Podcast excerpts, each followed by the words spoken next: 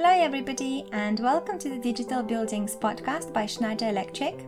Each month, we bring you together with industry experts to talk about current trends in the world of digital buildings. And our speakers today Sean Barrington, Field Services Operations Manager, and Graham Rees, UK and Ireland Marketing Manager, are going to discuss key drivers and benefits achieved by upgrading your building management system to enable a smart connected building and also outline the challenges that customers may face. Graham. Good Hi, afternoon. Sean. Afternoon. I thought we'd just spend a little bit of time talking about the subject of transitions Yeah.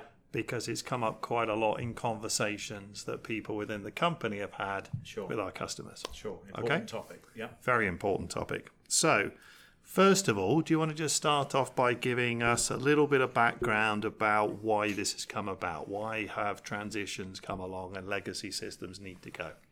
Sure. The main driver, two two drivers actually. Uh, one is uh, the component electronics. So we see now the churn in the electronics industry. You only have to look at the amount of smartphones that come out each year, uh, smart speakers, all of the things we see in our domestic lives. The major manufacturers of these products are really the drivers that, that pull the demand from the component manufacturers. Okay. So some of our legacy products, uh, as you know, have been in the market for a long, long time, and they're designs that have been around for a long, long time. Yes. We can't, with you know, hand on heart, guarantee that the component parts are going to be around for a long, long time. Yeah. There's a lot of churn in that industry, and it's a churn that's outside of our control. So we want to try and control that risk and manage that risk by taking control of the situation and have a managed uh, withdrawal that is all within our control. Okay. The other factor, uh, just briefly on that, is cybersecurity. Now, there's no concerns about any of our legacy products, but similar to the electronics churn, the amount of updates that we see, you know, every morning when I fire up the PC, it's, it, it's doing another update. My phone, I have to enter my code every so often because it's done an up, update overnight. That's all keeping a pace and keeping ahead of any cyber threats. yeah. Um, equally, keeping pace with that is another cycle of update. Uh, and that's a challenge. You know, that's a challenge on all these legacy lines. Yeah. Okay. Um, as I say, these are questions with genuine questions we've received from customers. One of the ones that has come up is why such short notice? Um, you know, a letter's gone out recently, well, actually in April time, Yeah. saying that there was a 12 month notice period, and people are concerned that that's not long enough. Sure. So we offered um, or announced that full year's period. Um, but bearing in mind, and you'll know this better than I, EcoStruxure, our, our mainstream Yeah, product been line, has been around. for quite a Yeah. long time, probably four or five years at least. Uh, I think the, the, the mention of transition has been in the marketplace. Yes. But for us to take control uh, and try to manage those risks, we, we believed a full 12 month period, including the sort of financial year in there as well, would be enough to, uh, uh, to sort of trigger that transition uh, action formally. Okay. Um, in addition to obviously to the to the efforts that were in place in, in the years that preceded that. Okay. All right. So are we saying by this April 2020 deadline, are we saying that people have got to like fully have changed their systems by now or No, no, absolutely not. okay. what we're recommending is that in this period, uh, customers, with our help, obviously, plan a transition path. Okay. So they don't have to change anything. You know, systems are not going to stop working overnight on on the stroke of midnight on that day in April. Everything will carry on working and controlling quite happily, probably for many many years to come. Sure. But we're withdrawing those products, so it's sensible that customers plan a transition pathway such that they know what to do when uh, they need more parts or more products and so on in the future. Okay. So and the is plan that is the important thing. is that something we can help them with? Absolutely. Okay. Yeah, and in most cases I'd say there's a lot of customers who've probably got a plan in place And are already on that journey. and already Yeah. on that journey. Yeah. Okay. So, uh, from a customer point of view, obviously we've got different sizes of installations. Yeah. Is that transition plan likely to be similar for all of those? I think it depends very much on the customer application. Okay. So, and, also, of course, the, the legacy system that they may well have installed. You know, the, the, the Schneider Yes. brand includes many legacy acquisitions over many many years. You know, the, the UK is one of the markets where there's possibly the most number of uh, Yeah, legacy uh, systems. legacy systems. Yes, uh, agreed. around.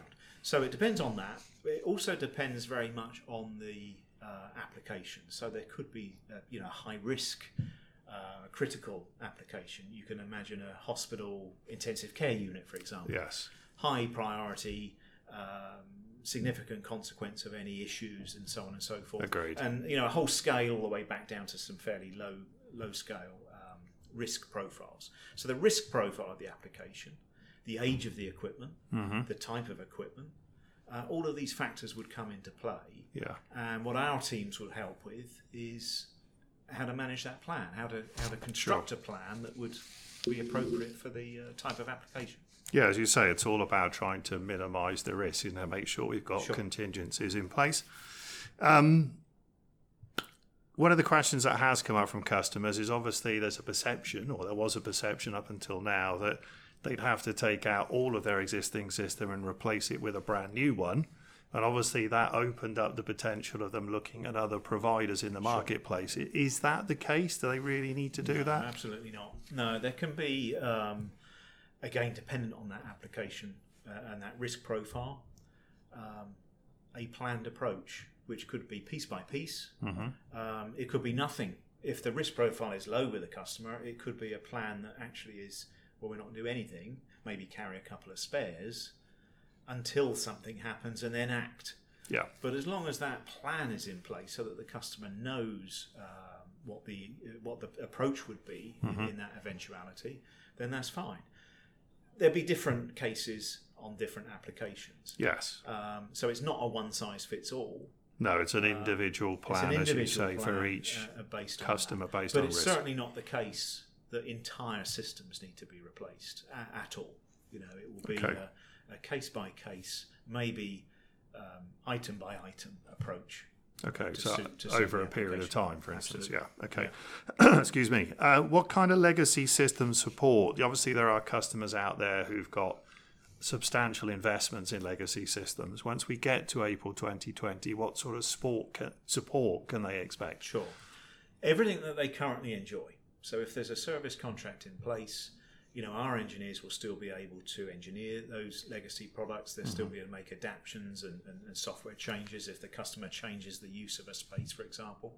The only difference is they won't be able to buy new of those particular If they um, fail. hardware items if they fail. Fail, yeah. And that's where the transition plan comes in. Because if there is a failure or a more significant change to the site that would need new equipment, Mm-hmm. that equipment would be, would be new equipment, EcoStruxure system, not got one of the legacy lines. So, if they refurbished one of the buildings, for instance, that would be something where they would go down the EcoStruxure for building operation Exactly. rather than. Okay. And a great opportunity in that example to liberate a couple of spares Yes. to uh, to use in another area of the building Yes. to, to breathe a bit more life into that.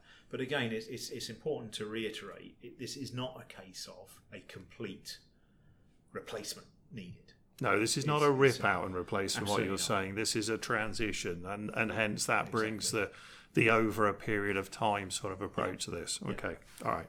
Um, there have been questions raised by one or two customers who have a global operation Yeah, that they understand that in certain countries in the world they will still be able to purchase legacy spares after the the April date. yes. But just not in the UK. Is is that correct, or is there a That you know, is the reasoning case. behind yeah, that? That is yeah. the case, and I can understand the, the, the sort of confusion or uh, point being raised there. Um, as I mentioned, the UK is one of the markets where we have the probably the highest number of different breeds of system, System. over the years. Okay. The shape of that is different around the world. So Mm-hmm. some some of the other countries have got more of one and not another, and so on and so forth. Sure. So those other countries, um, they're certainly in the same mindset as us, Mm-hmm. but their uh, installation profile is, is different to ours. So as a business, their their whole uh, risk profile, I suppose, Yes. their customers is slightly different. But as a group, um, you know, they're watching us very closely because we're we're sort of leading the way in this in this Hmm. approach. And I think I think other countries will follow. Okay. Again, the sense I get from what you're saying is about trying to manage risk for the customers, which Exactly. is obviously critical in all this. So we are going to have certain customers who will have had new build carried out and completed fairly recently. What happens in their circumstances going forward? Sure. So everything uh, warranty wise, we will maintain. So all of the statutory rights and so on is maintained. So uh, if it's a little like buying a new car, you know, if you buy the new car on the day before the new model arrives, Yep. you know, you may be lucky that you got a great deal. Uh, you may also be slightly annoyed that, oh, if I'd have waited a day, I could have got the new model. Yes. So there's always going to be a cut-off point yes. um, a line has to be drawn. But if you buy on the very last day, whether that's for a new installation or spares or, or you know whatever the reason of that purchase is, that full warranty period we honour, Okay. and uh, that that's you know, Which is uh, good. That's uh, that's part of the, the T's and C's and so on. Okay, that's good. Um, So, um, one last question on this subject, then, Graham. Um, can customers buy spares for their legacy systems now, Yes, or would Yeah. that be better invested elsewhere? Again, customer choice, customer application. Yes, they can buy spares now. My advice would be consider that purchase because you know mindful those products are going to be withdrawn. Mm-hmm. Is that a wise investment? Hmm. I would suggest if it's one or two for you know kind of critical emergency spares, Sure. absolutely fine. If a customer is considering a large investment in in these legacy lines, think again, seek some advice from the from the Schneider guys Mm-hmm. um, about that. You know, would that money be better spent on a transition? If we've got the plan, could that transition be kicked off and, and underway with that sort of uh, with that sort of level of investment? Yeah. But again, it's customer by customer, application by application. Uh, but just to consider that uh, that purchase. But yes, until April, all legacy lines You can still- remain available. You mentioned there about your local Schneider team. Obviously, they're the right people to engage with now to help put the plan together and also consider what the risks are. Yes. Sure. Okay. Sure. Yeah, and that's our direct team, our services team. Um, you know, great relationships with the end users there. Mm-hmm. Uh, if a client doesn't have a direct relationship with the Schneider Electric team, they may have a relationship with our EcoXpert Expert Partner partners, Network as right, well, okay. who are equally um, skilled and experienced in, in the transition uh, Sure. methods as well. So, yeah, my recommendation: transition plans with the assistance of, of your, your local Schneider Electric uh, representative. Sure. Okay. Great. That's lovely. Thank you very much for your Thank you, time. It's Sean. been very helpful. Thank, you very much.